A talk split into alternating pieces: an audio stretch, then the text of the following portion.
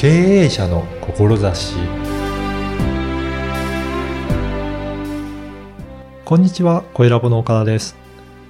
あなたの会社は何を目指して経営されているでしょうか？今回は清掃業務をされている経営者に業務内容から目指す姿をお伺いしました。まずはインタビューをお聞きください。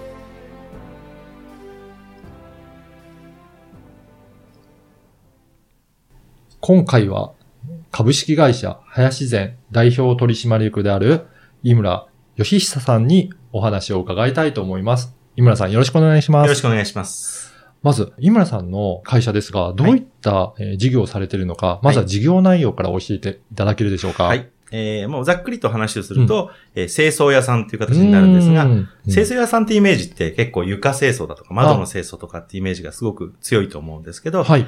うちはあの高圧洗浄車とか、うん。えっ、と、吸引車、バキュームと言われているものですね。はい。そういうのを使って、えー、まあ大きく4つの作業をするんですが、はい。えー排水管の清掃、うんうん。えーそれと、えー飲料水、貯水槽の清掃ですね。はい。それと飲食店にあるグリストラップの清掃、うん。えービルの地下にある地下ピットの清掃、この4つが主な仕事になっています。うんあの、はい結構そういった意味だと、清掃業者の中でも、はい特殊な部類になるんですかね。そうですね。あの、うん普通のその床清掃とか窓をやってる方って、そんなにその器具とかって、うん。大きなものはないと思うんですけど、うちなんかはその高圧洗浄車はい。なんかはまあ高いものだと本当1600万とかする車なんで、吸引車もやっぱり大きなものはそれぐらい1800万とかする車でしたから、設備投資が結構あかかりますね。そうはい。えそういった、あの、高額な、その、清掃車で、はいどういったところを清掃されるんですかね？はい。まあ、大きなものは、本当に道路、街の道路で、えーある、あの、雨水がはい。流れ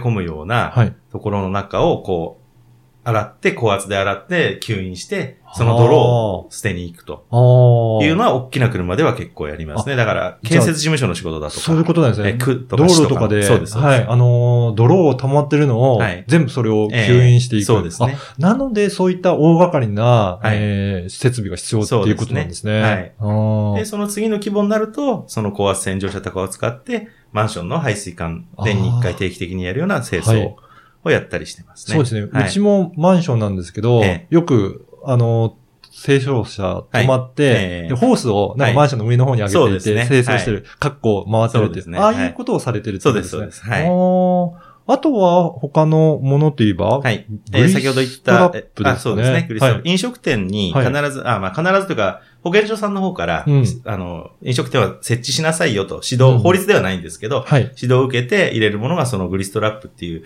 油水分離層って言いまして、油と水を分ける、うーんあの、そうなんですけど、要、は、飲食店の油ってそのまま下水に流しちゃうと、すごい油がすぐ下水の缶に付着して、はい。流れなくなってしまうんで、一回油を切りなさいという形で、小学校の時に習った、えーことで、うんあと水と油って。分かれてはい油が上に浮きますよ、はい、分離しますね。そうですね。だからそういう層を設けて、はい。油を上に浮かせて、下の水だけを下水になるべく流しなさいと。あ、なるほど。はい。で、それの残った油を、うん。えーまあ大体定期的に店の方もやられるんですけども、うんもう本当たまには綺麗にしないとうん残ってるものがあるんで、それをうちの吸引車を持ってって、吸って中身を全部綺麗にすると。いうような仕事ですね。そういった飲食店の特殊な、あの、清掃もやられてるっていうことですね。はい。はい。あとまた地下のピットですかね。そうですね。これ。れ地下ピットって言いまして、はい。えー、1階までは、うんうんだいたい排水した水っていうのは、うん下水にそのまま流れていくんですけうど、ん地下に水回りがあると、絶対に重力の問題で、はい頭の上に下水が走ってるんで、はい。自然には流れていきません。あ、確かにそうですね。はい。ですから必ず地下にそういう水回りがあれば、うん足元に必ず水を溜める層があるんですね。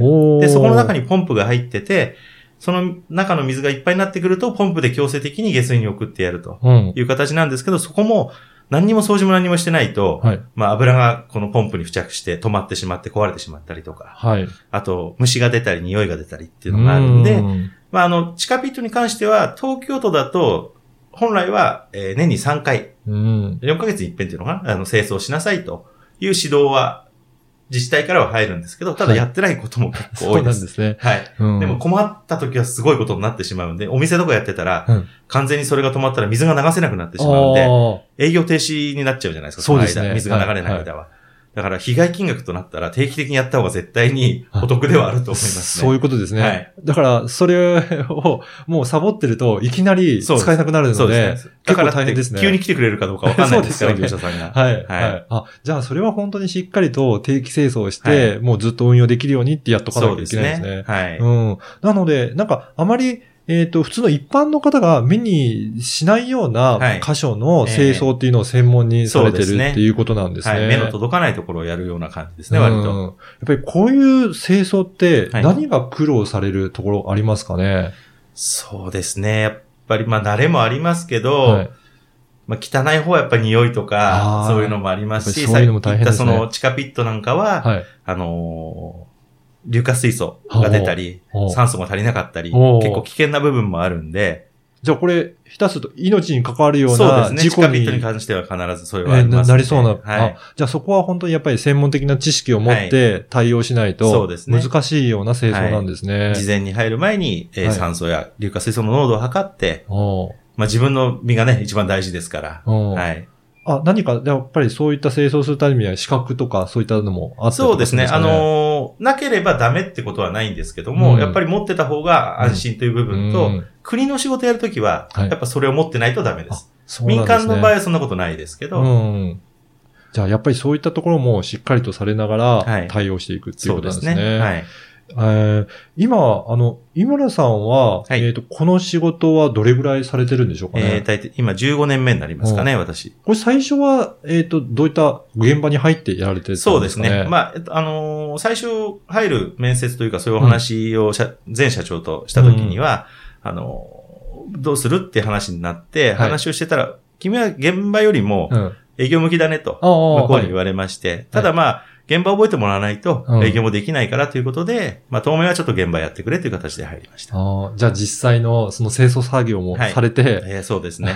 ついこの間までも本当にやってましたから。あ、はいそうなんですね。まだね、代表になられてっていうことなんですけど、はい。はい。じゃあ、やっぱりそういった清掃も経験しながら、はいその後はじゃあ営業を主にされていったんですかね。そうですね。うんはい。まあでもやっぱりこういう仕事って人が、人不足、人材不足というかありますから、うん。まあ本当に現場も手伝いながらうん営業していくような両方ですよね。うんはい。あのーまあ、このお仕事されていはいる。時の、まあ、魅力というか、はいどういったところがいいなとかっていうのはありますかね？そうですね。あの、本当にお客さんにしては目に見えないところなんですけども、うん。あの、綺麗にした感がやっぱりあると、うん非。常に満足、こちらもできますし、はいお。客さんから、あの、排水とかって匂いが出る時が結構あるんで、そうですねん最近こんな匂いするんだけど、はいって言った時にご相談、作業しながらはい。お話をして、うんこういう風にしたら匂いもあんまり上がんなくなりますよとか。うんで、清掃した後ってやっぱりなくなることがやっぱ多いんで、そうですよね。うん、だから定期的にやりましょうねっていう話をしたりとか。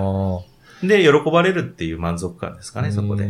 やっぱりそうやって綺麗になってえ、え匂いも取れたりすると、本当に嬉しいですからね。そうですねだからそういった声をいただけるっていうところがいいですよね。そうですね。だからありがとう、これで、まあ1年間保証してるんですけど、うちの会社ってその排水管清掃やった後ああ、はい。ありがとう、これで来年までまた安心だねって言われると、うんそうですねってまた来年よろしくお願いしますって言って帰るんですけど。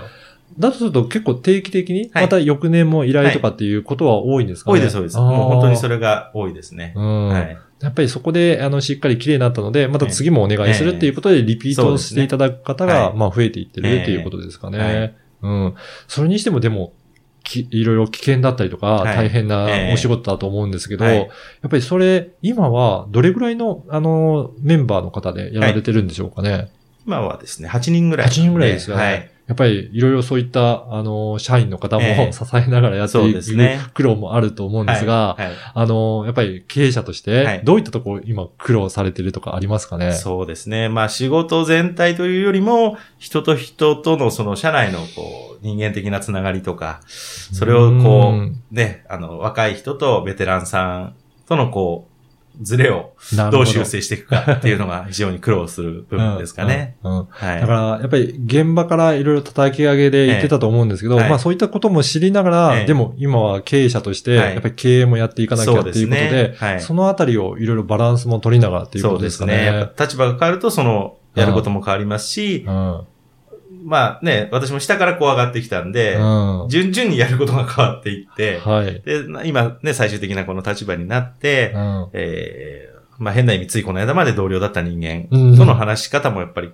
変わってこなきゃいけないですし、なるほど。ずと接し方も、うん。えー変えていかなきゃ、自分からちゃんと変えていかなきゃいけないでしょうし、うんはい。やっぱりそういった経営者としてのええいろいろ心構えも、はいいろいろやっぱりあの現場を知ってるからこそ変わってきて、こう変わらなきゃいけないんじゃないかっていうふうに思って今。やられてるっていうことですかはいね。はい。あの、今回はどんな、あの、事業をされているのか、はい事業内容から、はいまあ、経営者のお話までを、お伺いさせていただいたんですが、ええまた次回は、はい。ちょっとあの、志のあたりもおはい伺いしながら、いえー話を進めていければと思ってます。わかりました。はい。今回どうもありがとうございました。こちらこそありがとうございました。いかがだったでしょうか？貯水槽清掃、排水管清掃、地下ピット清掃、グリストラップ清掃と、私はあまり聞いたことがない特殊な清掃をされていらっしゃるとのことでした。作業員として経験もあり、匂いや暑さなど過酷な場所での作業もあるとのことでした。でも、お客様からの感謝の言葉が励みになり、今は代表取締役として活躍されている様子もすごく伝わってきました。将来、災害地へ出向いて社会貢献できるような企業を目指しているという熱い思いを語っていただきました。清掃業務は表には見えない部分もあります。信頼できる方に依頼するのがいいですよね。もし清掃を依頼したいという方がいらっしゃいましたら、飯村さんまでご連絡いただければと思います。次回も引き続き飯村さんにお話を伺っていきたいと思います。ではまた次回。